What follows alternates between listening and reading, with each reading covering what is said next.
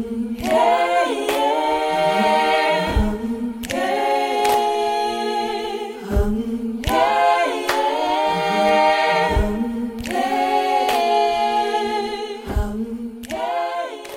lytter til Kan Venus synge? En podcast om at være kvindelig musiker i den danske musikbranche. Og ikke mindst om musik. Det er et faktum, at kvindelige musikere ikke får lige så meget spilletid i radioen som deres mandlige kollegaer. At de ikke bliver streamet i lige så høj grad. At pladeselskaberne ikke satser lige så mange penge på dem. Og at de fleste spillesteder og festivalers programmer domineres af mænd. Men det er også et faktum, at der er masser af dygtige kvindelige musikere derude. I hvert af mine programmer inviterer jeg, Josefine Ram Skåning, en af dem ind til en samtale om at være kvinde i musikbranchen. Og hver gang vil vi gå i dybden med et musikstykke eller en sang, for det er trods alt musikken, det hele drejer sig om.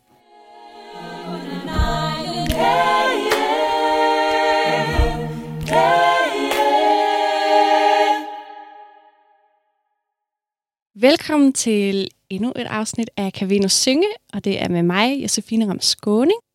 Og det her er faktisk det første afsnit i anden sæson af podcasten. Min gæst i dag er Ditte Dupont.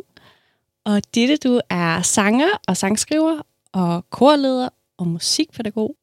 Ja. Og øh, vi kender jo faktisk hinanden på forhånd, fordi jeg synger i dit kor, Luna Vocals. Og du er den første, jeg har herinde, som, øh, som jeg har kendt på forhånd. Og så er det jo faktisk også dig, der har lavet jinglen til podcasten Mudder. I samarbejde med Luna Vocals. Ja.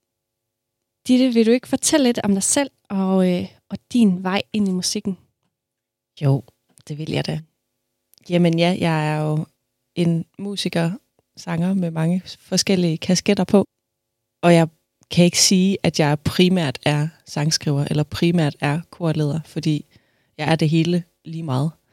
Og øh, min vej ind i musikken har, ja, det er jo helt fra da jeg var barn, og øh, jeg har en far, der er musiklærer, og et hjem, der har været fyldt med musik altid.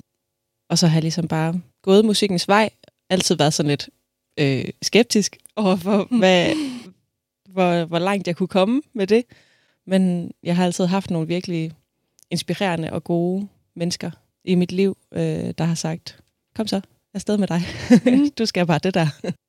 øhm, og det har rigtig meget været musiklærer og undervisere, der har, der har gjort det, og har været helt vildt inspirerende for mig. Så det er nok også derfor, jeg endte med at være der, hvor jeg er, og være øh, helt vildt optaget og passioneret omkring at undervise, samtidig med, at jeg også er helt vildt optaget af og passioneret omkring at skabe selv. Og jeg elsker at kombinere de to hvilket jeg jo gør rigtig meget med Luna Vocals, hvor vi både synger nogle ting, som er skrevet af kunstnere, sådan gængse korarrangementer, som man nu synger i rytmiske kor, men også synger nogle af mine sange, og synger noget musik, som vi skaber sammen. Og det synes jeg er fantastisk, når det kan smelte sammen på den måde.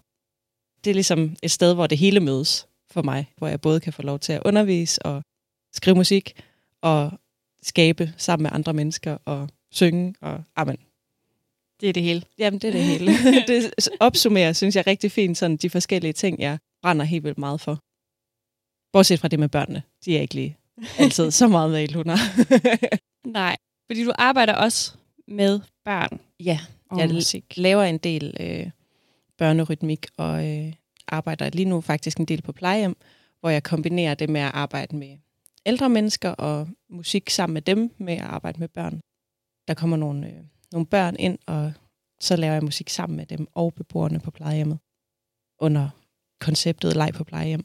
Mm. Øhm, og det er også bare helt vildt fantastisk givende at se, hvad, hvad man kan give hinanden gennem musik. Hvad man er en lille baby, der ikke har noget sprog endnu, eller man er en ældre person, der måske heller ikke faktisk har så meget sprog tilbage, øh, eller i hvert fald ikke altid kan finde ordene men vi kan sgu alle sammen synge, jeg ved en lærkerede, eller nyde musikken, eller kigge på nogle sæbebobler, og synes, at det er fantastisk. Ja, det er jo det er fantastisk, man kan finde en form for et fællesskab, eller et fælles øh, fodslag ja. i musikken ja, på den måde. Nemlig. Ja. Og du har læst på Kons, er det ikke rigtigt? Jo, Jeg har øh, gået på almen musikpædagogik. Almen musikledelse hedder den vist nu. Ja. Med, ja, på bacheloren har man jo helt vildt mange forskellige fag, både rytmisk og klassisk. Og så har jeg så specialiseret mig lidt mere på kandidaten i korledelse og sangskrivning og sangpædagogik. Så det er meget stemme, der sådan er dit Det må man sige. instrument. Ja, ja. det er det. I løbet af de sidste, de sidste par år, der har du jo været på barsel. Ja. ja. Med din datter. Ja. Men måske i modsætning til så mange andre, i hvert fald inden for andre brancher, så har du stadigvæk været lidt musikalsk aktiv i Ja. løbet af din barsel. Du har lavet det, du har kaldt barselsessions. Ja. Vil du ikke fortælle lidt om det? Jo, det vil jeg. Øhm, jeg havde egentlig en drøm om at lave nogle live sessions. Øhm, fordi at jeg udgav en EP i sommeren 2020. Og det var, mens jeg var højgravid, og så gik jeg på barsel. så det var ikke en EP, jeg sådan var ude at spille med, eller noget som helst. Øhm, jeg holdt en enkelt release-koncert, og så var jeg simpelthen for stor tyk til, at jeg kunne overskue mere. Og der var også lige corona, der gjorde, at alting var umuligt. Så jeg følte ikke rigtigt, at ja, jeg gik på barsel med en fornemmelse af at være meget, meget træt, og virkelig trænge til en pause. Også fordi, at det var lige da jeg blev færdig på konservatoriet. Men også med en følelse af, åh, at min musik sådan ikke helt, det var ikke helt forløst med, med den der EP, og sådan, jeg var ikke sådan helt, åh, der, der skulle altså ske et eller andet mere. Øhm, og på samme tid, så var jeg bare totalt klar på at gå ind i den der barselsboble, og bare øh, fordybe mig fuldstændig i det, og ikke føle mig forpligtet til at skulle alt muligt andet.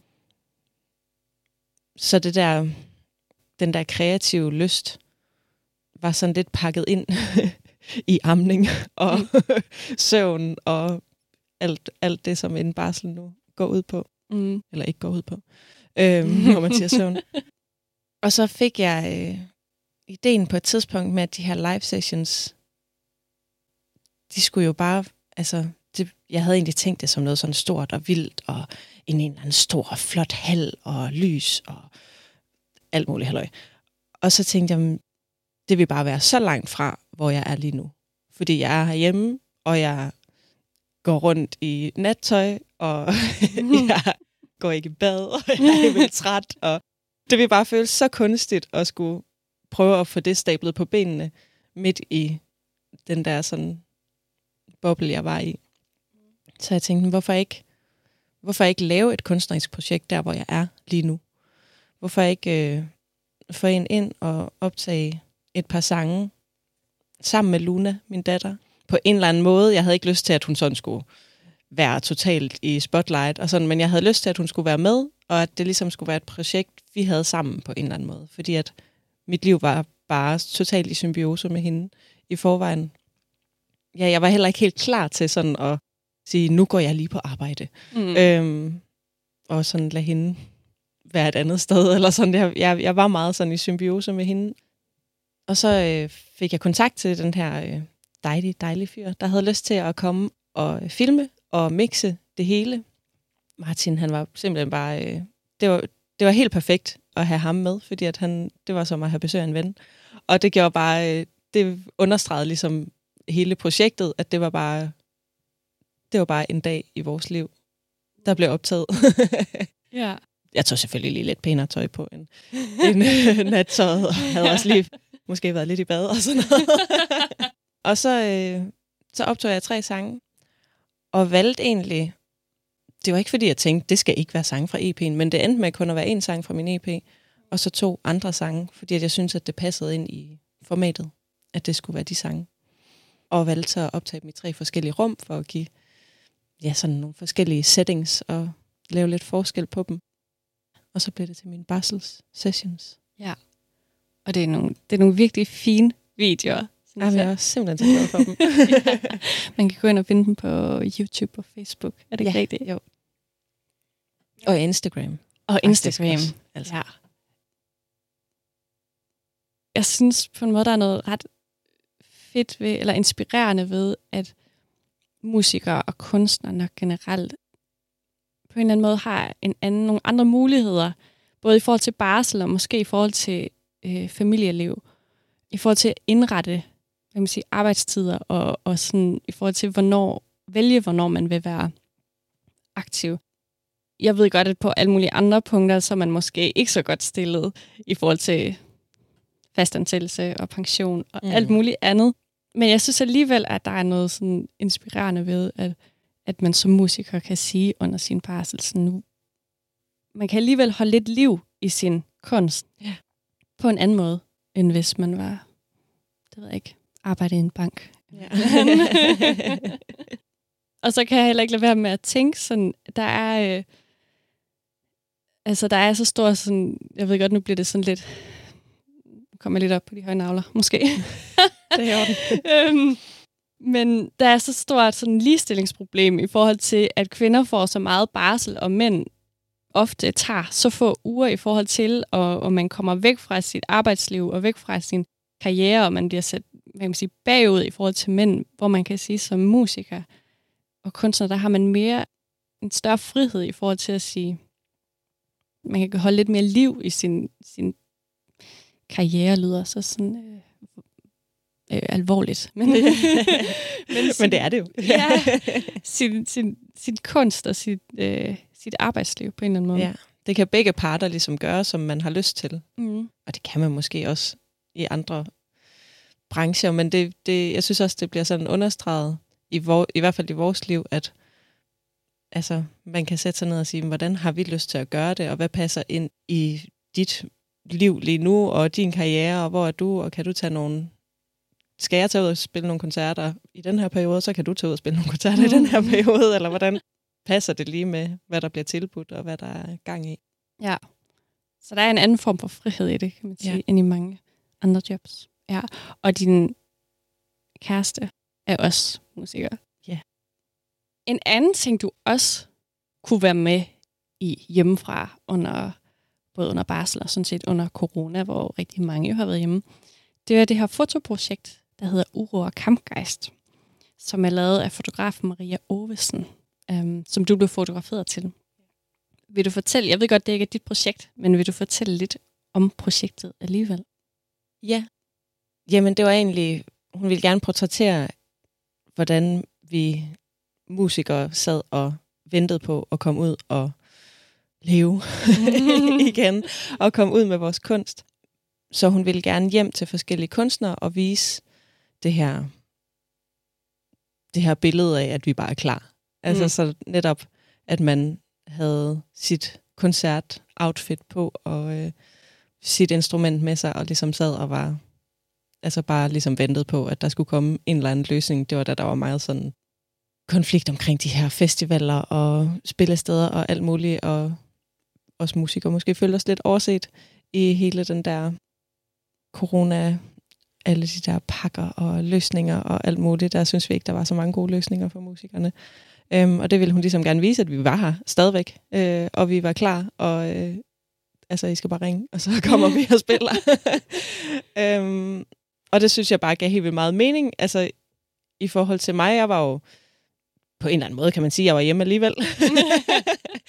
øhm, men det var, det var fedt at kunne sådan være med i sådan et projekt, og være med i sådan en sag også hjemmefra, og ligesom igen altså invitere ind og sige, jamen, jeg er her. Og jeg valgte så at have Luna med igen også, fordi at, yeah. ja, hun var der også. Men også sådan, det blev også sådan lidt et, altså egentlig var det sådan et, sådan som jeg har opfattet det i hvert fald, nu er det jo Marias projekt, mm. men det her med at vise, at musikerne var her, og sådan mere end det var et øh, kvindelistillingsagtigt projekt. Men øh, hvorfor ikke tage udgangspunkt i os? Fordi vi er også derhjemme, og vi er også musikere, og tit er det bare måske men der råber højst. og man hører, og sådan, det var i hvert fald en oplagt mulighed for at vise kvinderne, tror jeg, hun synes. Ja. Så ja, det, det var også, øh, tænkte jeg, passede meget fint ind at vise, jamen, der er også os, som er hjemme med børn i den sammenhæng.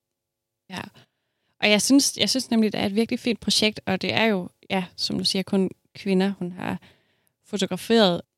Altså, så når man går ind og, og kigger på det, eller læser om det, så er det ikke fordi, at hun sådan skriver helt vildt meget om det og, kvinder og sådan, men, men jeg synes alligevel, det giver et ret nuanceret billede af kvindelige musikere, fordi man tit har den her, altså, det her billede af kvinder, mest måske af sanger, eller sådan frontfigurer, eller korpiger, men, men der er så mange forskellige typer musikere med forskellige genrer og instrumenter og alt muligt i det her projekt.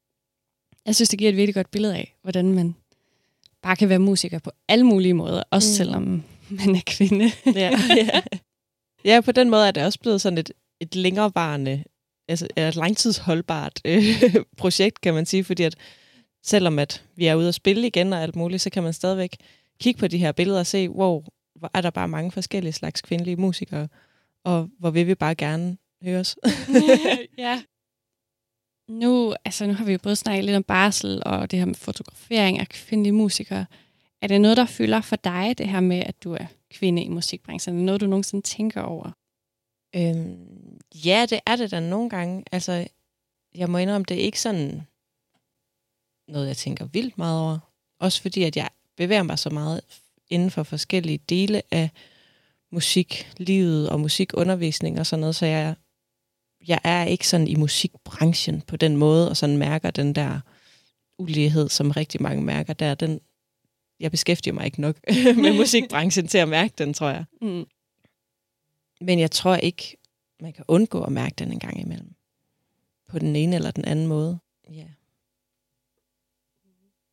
Jeg har ikke sådan konkrete situationer, hvor jeg kan sige, her følger jeg mig bare helt vildt øh, set ned på, eller et eller andet. Det er jo bare, det er jo bare en god ting. Det er jo sådan set en god ting, kan ja. man sige. Ja. Men altså, man kan jo mærke forskelligheden i hvert fald i kønnene, og som vi lige snakkede om, instrumenter og sådan noget. Det, det synes jeg, man mærker helt vildt meget. Altså, både i kor, verden, mm. og i, på uddannelsesinstitutioner, og altså rigtig mange forskellige steder mærker man det her med, at som du sagde før, kvinderne er dem, der synger, og mændene er dem, der spiller. Og det synes jeg er tankevækkende, både sådan i forhold til altså den ene vej med, at man virkelig mangler nogle kvindelige instrumentalister, og den anden vej med, at så mange mandlige sanger er der bare heller ikke. I hvert fald for eksempel i Aarhus, hvor der er rigtig mange kor. Mm. det er ikke altid, der er nok mænd til at fylde alle de der pladser i de kor. Nej, det er der nemlig. det er der nemlig ikke altid. Siger hende der, der har startet et kvindekor. ja. Så nu vi er ved det. Vil du ikke fortælle lidt om, om dit kor, Luna Vocals? Jo, det vil jeg da. Jeg følte også lidt, at jeg var i gang med at lave en overgang. ja, det var en god overgang.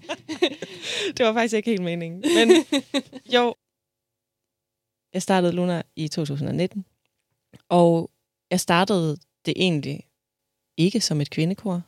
Jeg søgte bare sanger til et ambitiøst, rytmisk a cappella-kor, og hørte fra rigtig mange kvinder, der synes at det lød mega fedt, og ikke nogen mænd. Så, så startede vi ligesom som et kvindekor, og startede egentlig med sådan en, så kommer der nok nogle mænd på et tidspunkt, agtig. Og vi havde det første semester, jeg fik arrangeret nogle sange til kvinder, fordi det havde jeg ikke rigtig gjort før. og efter det der første semester kiggede vi ligesom hinanden i øjnene, og jeg sagde til dem, jeg synes det her, det er top fedt. Jeg synes ikke, vi mangler noget som helst. Hvad synes I? Og der blev vi ret hurtigt enige om, at det bare kunne noget helt særligt at være dem, vi var. At det gav dels en speciel lyd, og nogle særlige udfordringer, som var helt vildt spændende, fordi der er bare ikke lige så dyb en bund, når der ikke er nogen vend. Det siger ligesom sig selv. Og det giver, ja, både nogle udfordringer, men også nogle muligheder for at gøre andre ting. Jeg synes, det åbnede nogle døre for, jamen, hvad skal vi så få til at være bund? Eller hvordan skal vores klangbillede så være? Hvordan skal vores lyd være? Øhm, fordi at den ikke nærmest, altså, vi kan nærmest ikke andet end at lyde unikt i forhold til alle de blandede kor, der er i Aarhus. Så vil vi skille os ud. Så hvordan har vi lyst til at skille os ud? Altså, hvad skal vi gøre med det? Og det, ja, synes vi heldigvis alle sammen var mega spændende, og en helt vildt god idé at udforske, og blive ved med at udforske. Så så besluttede vi, jamen, så er, så er vi bare øh, et mega sejt kvindekor. Og så øh, er vi blevet ved med at være det siden, og har skiftet lidt ud i sangerne og sådan noget, men ja, visionen er ligesom den samme. at være et nyskabende og skabende kvindekor. Og hvordan øh, har altså, du og I og vi så altså, arbejdet med lyden? Hvad har vi fundet ud af? Hvad kan vi gøre med de stemmer, vi så har? Jamen dels synes jeg, det handler om at udforske øh, musik på en anden måde. Jeg tænker jo rigtig meget over, når jeg laver arrangementer, at der ikke er en bas, mm. selvfølgelig. Ja og hvordan vi så skal få det til at hænge sammen uden bassen, og hvordan vi kan, vi kan gøre det til noget andet. Vi bruger for eksempel en del body percussion, men også måske lidt gå væk fra tanken om, at grundtonerne skal være i bassen, og lidt mere se på klangbilleder og lyd som noget organisk, i stedet for at det sådan skal være lidt mere låst i, hvordan, øh, hvordan akkorder skal bygges op. Ja. Vi bruger også en masse improvisation. Vil du fortælle lidt om det? Ja, vi improviserer jo på forskellige måder. Og nogle gange er det styret af mig, og nogle gange lægger jeg den ud til koret. Men vigtigst af alt for mig er, at det er noget, vi skaber sammen. Så uanset hvad, så vil jeg have sangerne med til at skabe. Det er aldrig, stort set aldrig bare mig, der fortæller dem, hvad de skal synge, øh, når vi improviserer. Så er det jo mig, der improviserer, mm-hmm. synes jeg. så vi bruger det øh, tegnsprog, der hedder vocal painting, til at jeg kan give sangerne forskellige beskeder. Øhm, for eksempel en besked om at create. Så jeg ligesom beder en sanger om, nu skal du skabe et eller andet. Ja, det kan være mange forskellige ting, men for mm. eksempel skabe et loop, øh, og så kan jeg bede nogle andre om at kopiere det, eller jeg kan bede nogen om at harmonisere det. Og så kan jeg på den måde få sangerne ind og komme med deres inputs, og stadigvæk ligesom have et overblik og forme musikken øh, sammen med dem. Sådan at de kommer med det, de har, og så er mit ansvar ligesom at få det til at hænge sammen. Og det synes jeg også er noget af det, der er specielt og fedt også ved Luna Vocals, det er, at øh, man som sanger på en eller anden måde har lidt mere ansvar, end man nogle gange har, i hvert fald i kor, hvor tit i et kor, så får man jo noget, og så synger man den, altså, så synger man noget i en gruppe sammen. Hvor her, der har man, altså, der skal man ligesom selv ture, kaste sig ud i, og jeg skabe noget musik, og tage noget ansvar. Og det synes jeg også, jeg kan mærke, at det, det gør noget særligt ved koret, og altså ikke kun, når vi improviserer, men det smitter ligesom af på hele korarbejdet, både det musikalske og det organisatoriske, at folk har lyst til at bidrage, når de ligesom får det her ansvar for det kunstneriske. Så har de også lyst til at gøre en indsats for at kunne de andre sange godt, og for at deltage i ja, koret som sådan, og sørge for, at, at det bliver et godt sted at være. Ja. Gør det ellers nogen forskel, tror du, for koret, at vi kun er kvinder med? Altså, det er jo svært at sige, fordi at vi ikke har prøvet andet. Mm. Men jeg synes, at der er en rigtig, rigtig stor tryghed i koret. Og det kan sagtens være, at den også havde været der, selvom der var mænd. Men det synes jeg bare er noget helt vildt fedt og unikt ved Luna. Og det er også derfor, at vi kan improvisere så meget, som vi gør. Fordi at sangerne er helt vildt trygge ved hinanden. Og trygge i rummet øh, Luna. Og ja, ja, jeg tror måske, det har noget at gøre med, at man kan spejle sig rigtig meget i hinanden, og føler et eller andet søsterskab sammen. Ja, men det er jo sådan noget, man kun kan gisne om, ja. når man kun har prøvet at være den her formation. Ja, det er rigtigt, men jeg tror, du har ret i, at det godt kan have en betydning på den måde. Selvom det er svært at sige, men så tænker jeg også, det er jo også en ret stor gave til dig som korleder, fordi det er jo meget af dig, der også er med til at skabe kulturen, koret. Det, ja, det kan godt være. Jeg synes, det er meget nemt ja. med dem. Eller med jer.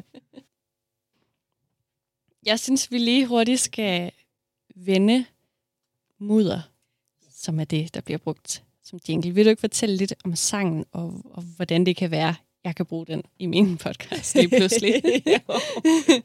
Jamen, Mudder er jo egentlig en sang, jeg har skrevet til kor. Det er ligesom en korkomposition fra start, hvilket sådan adskiller sig lidt fra noget af det andet musik, Luna synger af mit, som er nummer, som jeg bare har skrevet og så arrangeret for kor.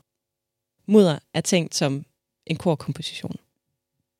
Den er faktisk skrevet til et blandet kor fra start, og så har jeg så omarrangeret den til Luna. Og i Mudder er der improvisation flettet ind, hvor jeg ligesom har sagt, andet vers, der komponerer jeg ikke noget, udover en lille bitte ugestemme, og et, en melodi og en tekst har jeg skrevet selvfølgelig. Men alt fyldet skal ligesom skabes af sangerne. Og øh, det gør, at mudder er forskellig hver gang vi synger den. Men vi har så valgt at indspille den, så der er det selvfølgelig den samme hver gang man hører den. Men det var noget af det, øh, coronatiden ligesom blev brugt på i, i Lunar, fordi at der kunne vi jo ikke mødes og synge sammen, og det var mega hårdt og rigtig, rigtig trist. Men så øh, besluttede koret sammen med min øh, barselsvikar, min kæreste, Yngve, at lave et projekt, som vi ligesom kunne, kunne lave hver for sig derhjemme. Så øh, alle sangerne har ligesom stået derhjemme i deres øh, lejligheder og stuer, og hvor de nu ellers har været, og indspillet hver deres stemme til mudder. Og øh, det er så blevet klippet sammen, og øh, ja, de har også optaget dem selv. Øh, og det er også blevet klippet sammen til en rigtig flot video af øh, Gunnar Sigfusson. Ja. Og jeg synes, det var et mega fedt corona-projekt, fordi man følte, at man så rent faktisk fik noget ud af den tid, hvor vi ikke kunne mødes Ja. alligevel. Og også det der med at høre, at vi lyder faktisk stadigvæk godt sammen, når vi synger. Fordi ellers under corona, når man havde alle de der online korøver, som også var altså, fedt, at der var noget, men man kunne kun høre sig selv. Ja. Så det var fedt lige at høre, sådan, når vi er sådan set stadigvæk et kor. ja, ja. Og helt vildt sejt, synes jeg, at, at man stadigvæk har en fælles lyd, selvom at man ikke har sunget sammen i så lang tid, men at man stadigvæk faktisk kan indspille noget hver for sig, og sætte det sammen, og så lyder det pisse godt. Altså, Jeg var også overrasket over, hvor godt det lød. Så fedt synes jeg nemlig ikke, det lød, da jeg bare stod og sang selv. nej, men det er det, og så altså, helt vildt fedt at mærke, at man stadigvæk sådan, ej, jeg passer stadigvæk ind i den her gruppe, ja. og vi lyder stadigvæk mega fedt sammen, selvom at det måske kan lyde lidt mærkeligt, når jeg bare synger min ene øh, sopranstemme derhjemme ja. helt alene, så lyder det rigtigt i sammenhæng. Og i videoen kan man jo også se Yngve lave nogle af de her øh, improvisationstegn. Ja. Han står og, og painter lidt. Sidste år, 2020, der udgav du din EP, som du allerede har nævnt, Mørkerad. Vil du ikke fortælle lidt om din EP? Jo. Jeg indspillede fem sange. Jeg indspillede faktisk seks sange, men valgte så, at den sjette ikke skulle med. Lille teaser, den kommer på et tidspunkt. øhm, men det gjorde jeg sammen med et helt fantastisk band, som var nogle af mine musikervenner fra konservatoriet. Og øh, det havde ligesom været på en eller anden måde sådan et mål for mig.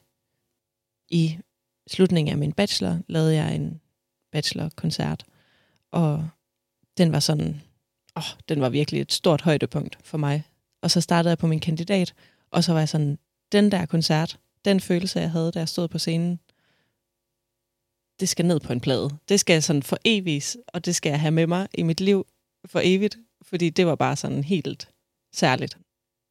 Så jeg besluttede, da jeg startede på kandidaten, at det var sådan det, jeg skulle bruge de der to år på at arbejde hen imod. Og det var øh, meget, meget spændende og sindssygt hårdt. Mm. Det tror jeg ikke helt, jeg vidste, da jeg satte mig det for, hvor, hvor, øh, åh, hvor mange øh, udfordringer og opgaver, der er i forbindelse med at lave en plade. Altså sådan ud over det der med at skrive nogle sange, og finde nogle musikere, der gider at spille dem, og finde et studie. Så er der bare helt vildt meget udenom os. ja. Øhm, især når man også vil have den trygt som en LP. Men øh, jeg fandt en helt vildt god producer, Esben Inglev, som faktisk er lige her ved siden af, hvor vi sidder nu. og tog i studiet hernede på Lydhavnen i ja, en lille uge, hvor vi bare gik i, i boble hernede og indspillede de her seks sange sammen. Og det var jo noget fuldstændig nyt for mig. Jeg har aldrig været i studiet.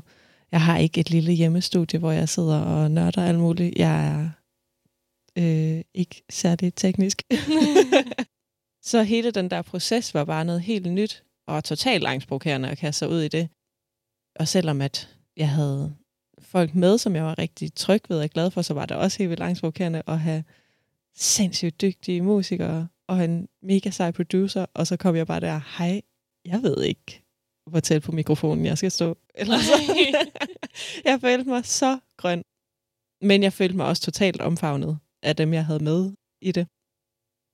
Vi endte med at få de her numre indspillet mega hurtigt og mega nemt. Mm. altså selvom at det var angstprovokerende og sindssygt, så var jeg også overrasket over sådan, ej, hvor rigtigt det føltes, og hvor, hvor hurtigt det faktisk gik med at få nogle ting i kassen, som lød helt vildt fedt. Og så, ja, er det jo blevet mixet og trykt på en vinyl. Og det krævede selvfølgelig også, så skulle jeg have taget nogle billeder, og så var der en grafiker, der skulle være med, og der var, der var så mange dele af sådan en proces. Ja. Øhm, og så enten med at blive udgivet i øh, forsommeren 2020 under navnet Mørkerad. Jeg vil sige, man kan overhovedet ikke høre på albummet, at det er første gang, du er i studiet. Altså, Det er jeg meget glad for. Det synes jeg er en rigtig stor gave til alle dem, jeg havde med mig. vi skal, vi skal snakke om en sang, der hedder Forårskrig. Ja. Og jeg synes sådan set bare, at vi skal høre den.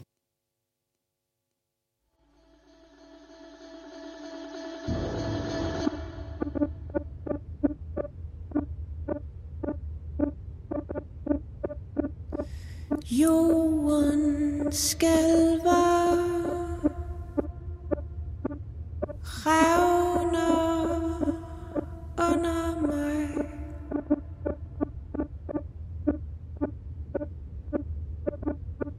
En bidende kulde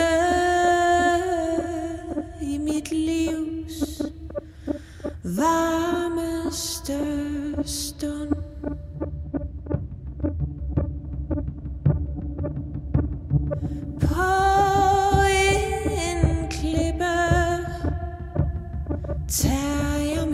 Første og største spring.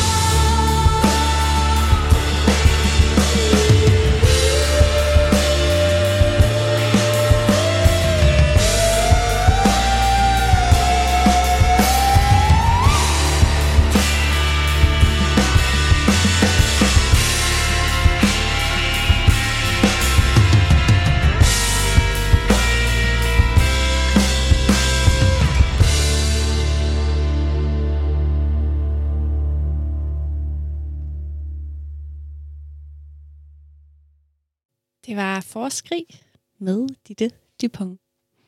Og um, en af sådan, de første associationer, jeg fik, det var sådan lidt en voksen Ronja Røverdatter.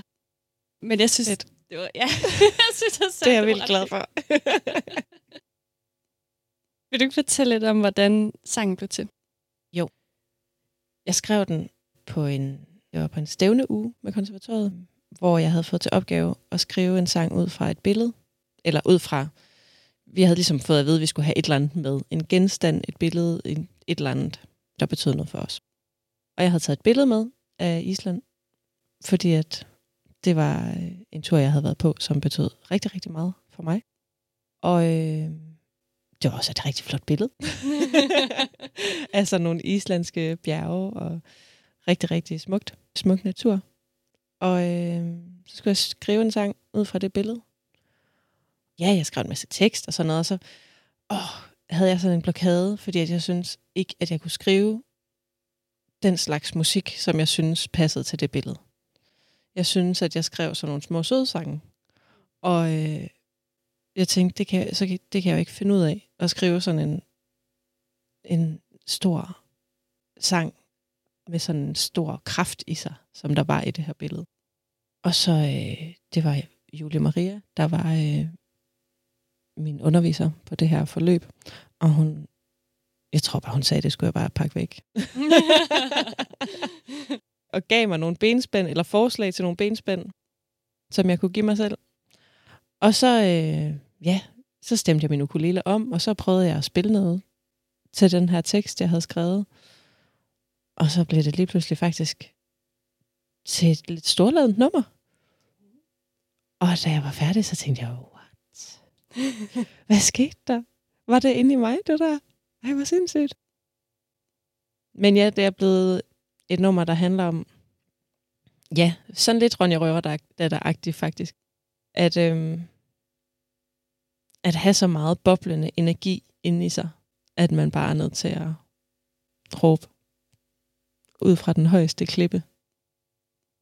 Den der sådan forårsboblende energi, som måske også kan minde lidt om forelskelse, mm.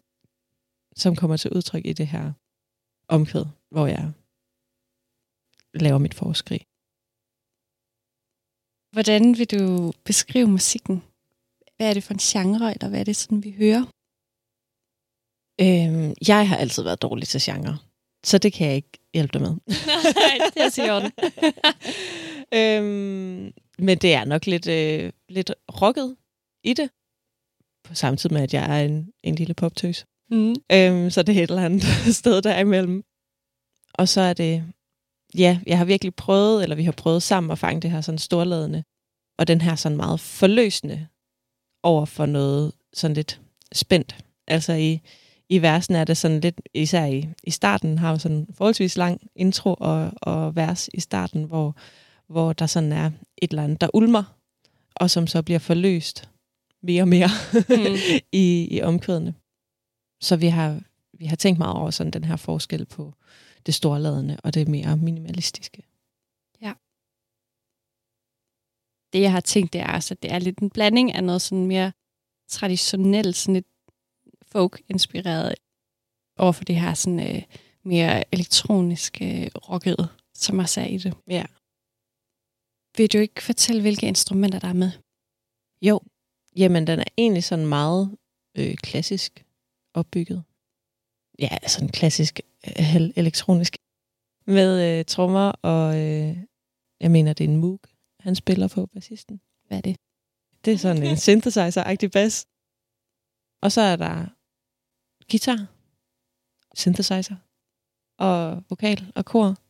Og så er der jo nogle gakkede øh, produktionsting, der er kommet ind over os.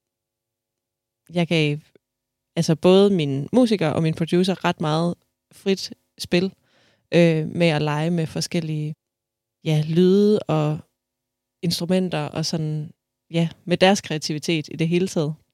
Dels fordi, at jeg synes, det var mega fedt at skabe noget sammen med dem, og dels fordi, at jeg selv følte mig sådan lidt på bar bund, eller sådan, jeg, jeg har ikke alle mulige sindssyge idéer til, hvad man kan lægge ind over og under, og så kan man da lige øh, reverse den her lyd, og så lyder den meget mega nice. Det sådan noget, var jeg alt for grøn til. øhm, men jeg havde heldigvis nogle folk med, der havde alle mulige idéer. Gry, min korsanger, som også har været herinde i dit program, øh, havde vildt mange kreative idéer, og gik ligesom i, i øh, ja, sådan en kreativitetsboble med produceren, med både det her kor, som hun har lagt på øh, det sidste omkød, og med alle mulige mærkelige lyde, der skulle ind over, som jeg synes er blevet helt vildt fedt. Og vi har ligesom prøvet at få de her bjerge lidt med ind i lyden. Prøve at lave noget, lave noget lyd, der, der lyder som bjerg. Hvordan bjerge så endelig lyder. Men nogle gletsjer, der knirker lidt, eller noget, der ligger og ulmer i, i naturen. Den måde, du bruger din stemme på, du bruger den på forskellige måder i løbet af sangen. Både nogle gange meget luftig, og nogle gange mere metal på stemmen. Har du haft nogle overvejelser i forbindelse med din stemmebrug, eller i forhold til din stemmebrug? Altså, jeg har jo hele tiden prøvet at underbygge den tekst, jeg har skrevet, og den idé, der ligesom har været med sangen, hvor jeg har meget fokus på at fortælle den her historie, jeg gerne vil ud med i versene, og få skabt en eller anden stemning af, af noget, der ligesom er under opsejling. Af et eller andet, der er ved at ryste mig. Mm. og øh, og øh, få mig ud af kurs, eller ind på kurs. mm. eller sådan i hvert fald få mig lidt ud af, hvor jeg, hvor jeg er. Og så øh, har det her omkvæd altid været helt vildt fede at synge. og altid været sådan et billede på det her med netop bare at give slip og lade sig fordybe, eller lade sig sådan, lade mig springe ud fra den der klippe. Fordi det er sindssygt uhyggeligt, men det er også pisse spændende. Så nu springer jeg, og så skriger jeg bare. Ja. så det er også altid, når jeg synger den her sang til koncerter, så er det også altid et sted, hvor jeg sådan selvfølgelig anstrenger mig for at synge meget kraftigt, og også nogle gange meget højt, tonalt. Men det er også en følelse af sådan, åh oh, yes, nu giver jeg bare slip. Mm. Nu skal den bare have. Og på den måde har sangen også været sådan en eller anden frisætning. Øh, fordi at, da jeg sad med den der blokade helt i starten, og synes at jeg ikke kunne skrive storladende sange, der handlede det jo også helt vildt meget om mig selv. At jeg synes, jeg ikke kunne sprede vingerne, og jeg synes, jeg ikke måtte fylde hvilket måske også er sådan et eller andet lille pige-syndrom, mm. Øh, eller sådan pæn pige-agtigt, at, at jeg ikke sådan alt, jeg, jeg har aldrig sådan været den, der sådan havde mega store armbevægelser og fyldt rummet på den måde. Men i den her sang, der, der giver jeg mig selv lov til at larme ja. og fylde. Så det er nok også derfor, det er så fedt at synge hver gang. Fordi at jeg i virkeligheden gerne vil fylde lidt. ja for at vende tilbage til det der med den måde, du synger på, der har jeg nemlig også tænkt over, at altså, der er nemlig rigtig meget indlevelse i, i, i vokalen. Og det er jo også en form for kunstnerisk valg. Selvfølgelig er det altid, øhm, skal man altid måske til en vis grad som sanger indleve sig i, i det, man synger, men, men øhm, man kan jo godt synge bevidst med mere distance, for eksempel, ja. til øh, sangen. Og øh, så synes jeg, det er, altså, det er fedt, at du nævner det her med forløsning, og sådan, fordi det har jeg virkelig også tænkt over, at ja, især selvfølgelig det der forskrig, det er virkelig, det virker virkelig som sådan en forløsning. Og især på den der meget lange intro, som, eller er sådan intro og, og første vers, som du har snakket om, som er virkelig sådan, øh, sådan lidt truende, og man ja. ved ikke helt, man ved ikke helt, hvad der kommer. Og så når man til omkvædet, og så skifter det ret meget, altså det der, den der sådan elektroniske lyd, bliver ligesom taget ud, og der kommer en, den akustisk guitar mm. på, og så bliver man sådan lidt, når det var der, vi skulle have Ja, ja lige præcis. Det, det er meget rigtigt hørt. Kan du sige noget mere om, hvad sangen handler om?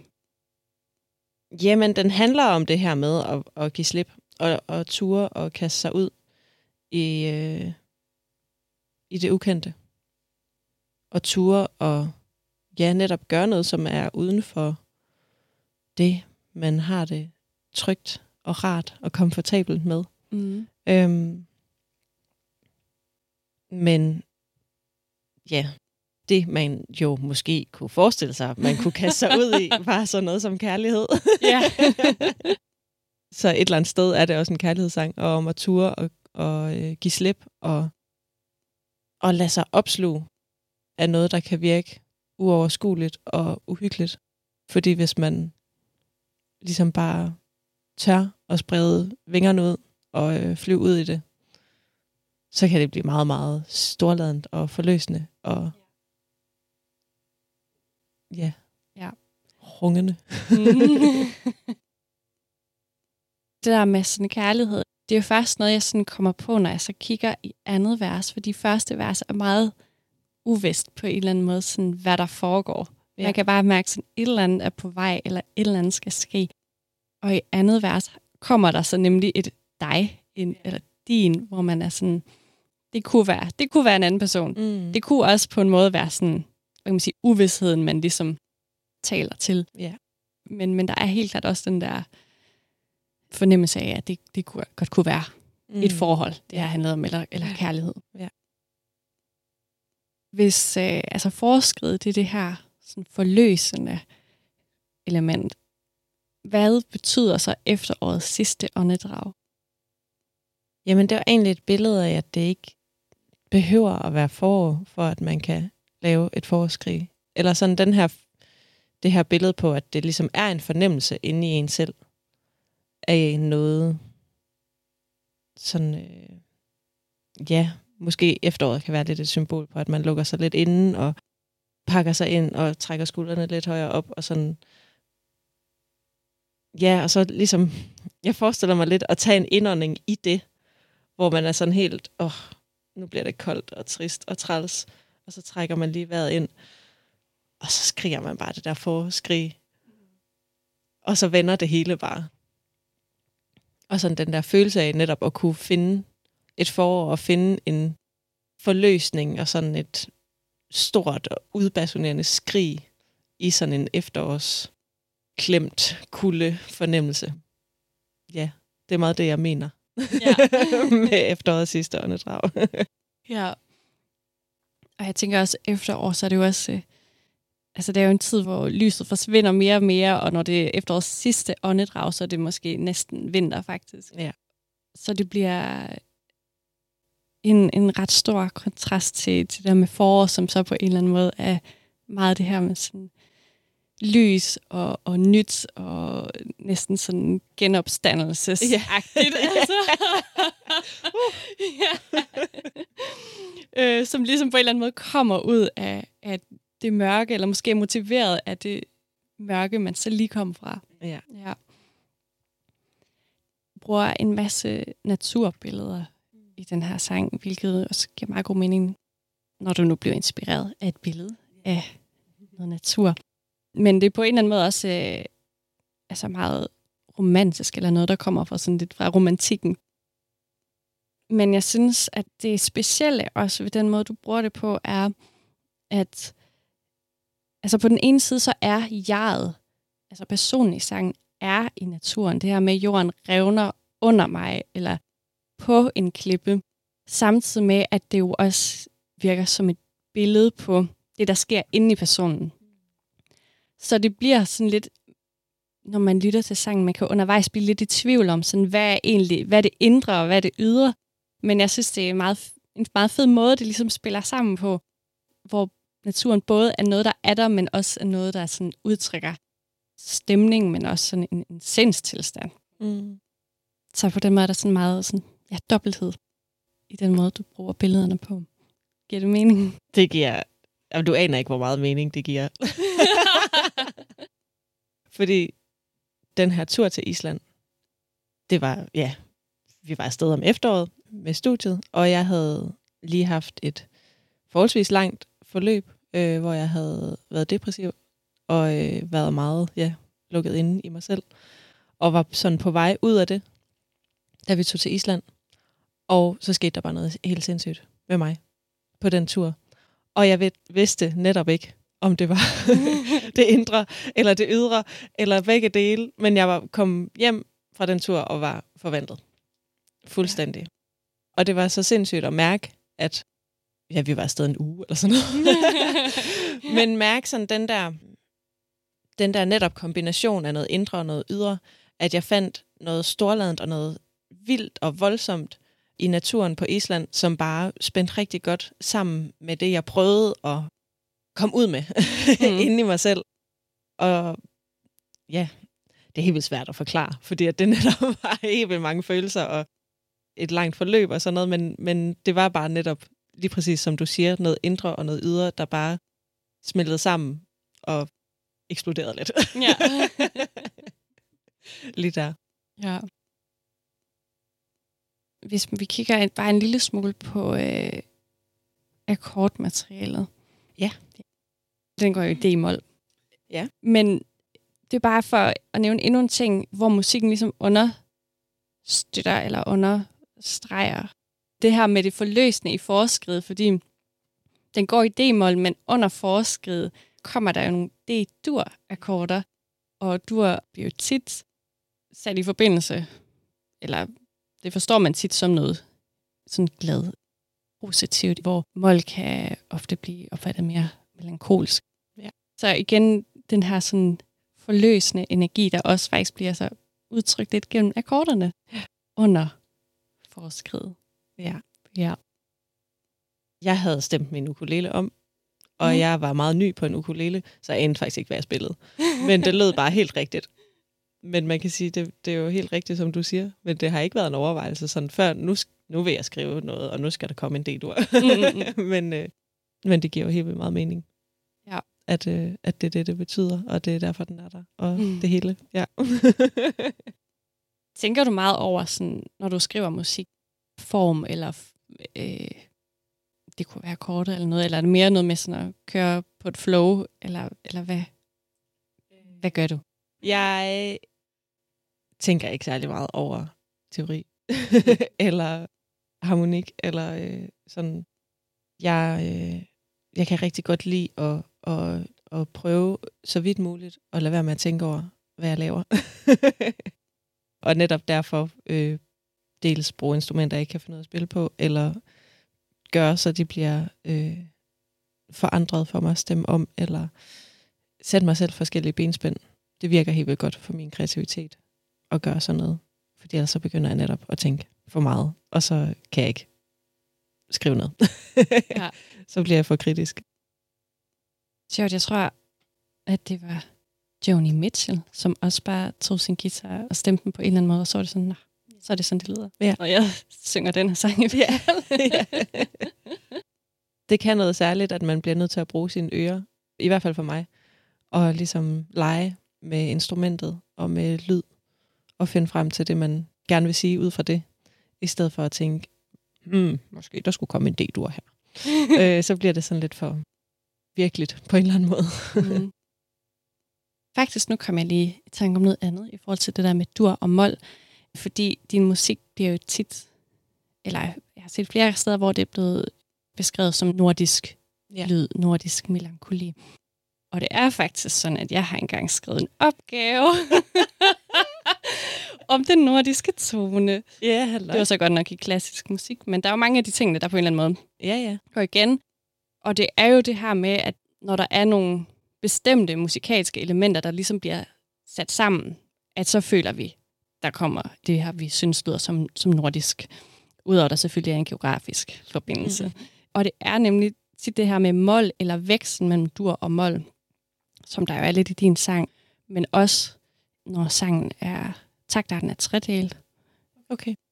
og nu bliver det virkelig nørdet, apropos teori, øhm, når der er plagale forbindelser, altså når akkorderne skifter mellem grundakkorden og subdominanten, altså Ja. i din sang D-mol og G-mol.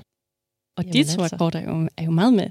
Ja, Og det, det der så er endnu sjovere, det er den akkord, der er tredje mest med i din sang, det er C-dur, som jo så jo faktisk, kan man sige, subdominanten til G, altså ligger en kvart fire toner over G. Så den er fuld af plagale forbindelser. super duper nordisk. ja, nemlig. Plus den her brug af, af naturbilleder, som der også er. Mm. Så der er en hel masse elementer, som... Øh, øh, og jeg ved godt, det er helt sikkert ikke noget, du på den måde har siddet og tænkt over, når du har lavet det. Nej. Nej. men, øh, Men der er en hel masse ting, hvor man øh, også teoretisk kan sidde og sige sådan, og det er derfor, vi synes, at det lyder nordisk. Ja. ja. Ej, spændende. Jeg har så glædet mig til, at du skulle komme med alt muligt øh, musikteoretisk klogskab ind i min musik. Det synes Nå. jeg er fedt. Det er godt, det er jeg glad for. Nogle gange kan jeg godt blive bange for, at jeg øh, overanalyserer lidt. Nå ja, jamen, det må man gerne. En sidste ting, det er igen noget med det her med, hvordan musikken understreger teksten. Fordi der er den her, som du selv også har fortalt om, en, på en eller anden måde en stor uvidshed i, hvad, hvad er det, der skal ske her i den her. Men man kaster sig ud i noget, måske helt, uden helt at vide, hvad det er, Mm. der sker. Og som vi allerede har snakket om, der er den her meget sådan ruende intro, eller sådan hele det første, det er egentlig et ret langt stykke, jeg tror det er over et minut, det første stykke, hvor det ligesom, hvor man er sådan, hvad er det, hvad er det egentlig, der sker? Og det synes jeg bare, den elektroniske lyd, den der, der sådan hele tiden ligger der, fungerer helt vildt godt til det, også fordi man ikke rigtig har et billede af, hvad det er. Ja. Hvor rigtig mange instrumenter, hvis man hører et klaver, så kan det godt være, at den skal udtrykke et eller andet, men man ved, hvordan klaver ser ud. Ja. Og med den her lyd, der, der oplevede jeg virkelig nogle gange at sidde og være sådan, hvad er det? Ja. Hvad er det egentlig? Fordi man kan jo også godt lave elektroniske lyde, hvor man får et ret klart billede af, sådan, når det er en satellit. ja. Også selvom at man ikke ved, hvordan det lyder, så føler man, man ved det. Ja. Men den her lyd, der var jeg bare sådan, det ved jeg ikke. Ja. Det ved jeg ikke, hvad er. Og det passer jo perfekt med sådan den fornemmelse, jeg gerne vil have, man skal have der i starten. Hvad er det, der sker? Ja. Hvad er det der? Hvad, hvad skal vi? ja. Er der noget, du gerne vil tilføje til alt det her, vi har snakket om? Hmm, nej, det tror jeg ikke. Det tror jeg ikke. Jeg synes, vi er kommet virkelig vidt omkring. ja. Men altså i hvert fald, en, jamen, som du sagde til at starte med, en sang, der bare der på en eller anden måde lever af det her med kontrasten mellem rigtig meget spænding og forlæsning i forskrid. En ting, jeg har glemt at sige. Ja. Et ord. Urkvinde. Og det er sjovt, fordi jeg snakkede med en fra koret, og så siger hun sådan, uden jeg har nævnt, at jeg skal snakke med dig i dag, så siger hun, der er sådan noget urkvinde over dit stemme. Og så var jeg bare sådan, ja, det er det, jeg lige har siddet og skrevet i mine noter. og det passer måske meget godt med det der med Ronja Røver, det der. Ja, Ja, nu, Ej, nu det- kom det også lige med. tager jeg som en stor kompliment. Tak. Vi skal til at runde af. Hvis man nu gerne vil følge dig og din musik, hvor kan man så gøre det? Jamen, det kan man både gøre på Facebook og på Instagram og på Spotify. Ditte Dupont, tusind tak, fordi du ville være med. Det har været virkelig hyggeligt. Det har det bare. Tusind tak, fordi jeg måtte være med. Selvfølgelig. Det her, det var det første afsnit i anden sæson af Kan Vino Synge, og det er stadig med mig, Josefine Ramskåning, som vært, og det er også mig, der klipper og producerer podcasten. Grafikken er lavet af Christian Fogh Dalsgaard Jensen, og musikken er lavet af dagens gæst, Ditte Dupont, yes. og sunget af Luna Vocals. Tak fordi du lyttede med. Jeg håber, vi høres ved.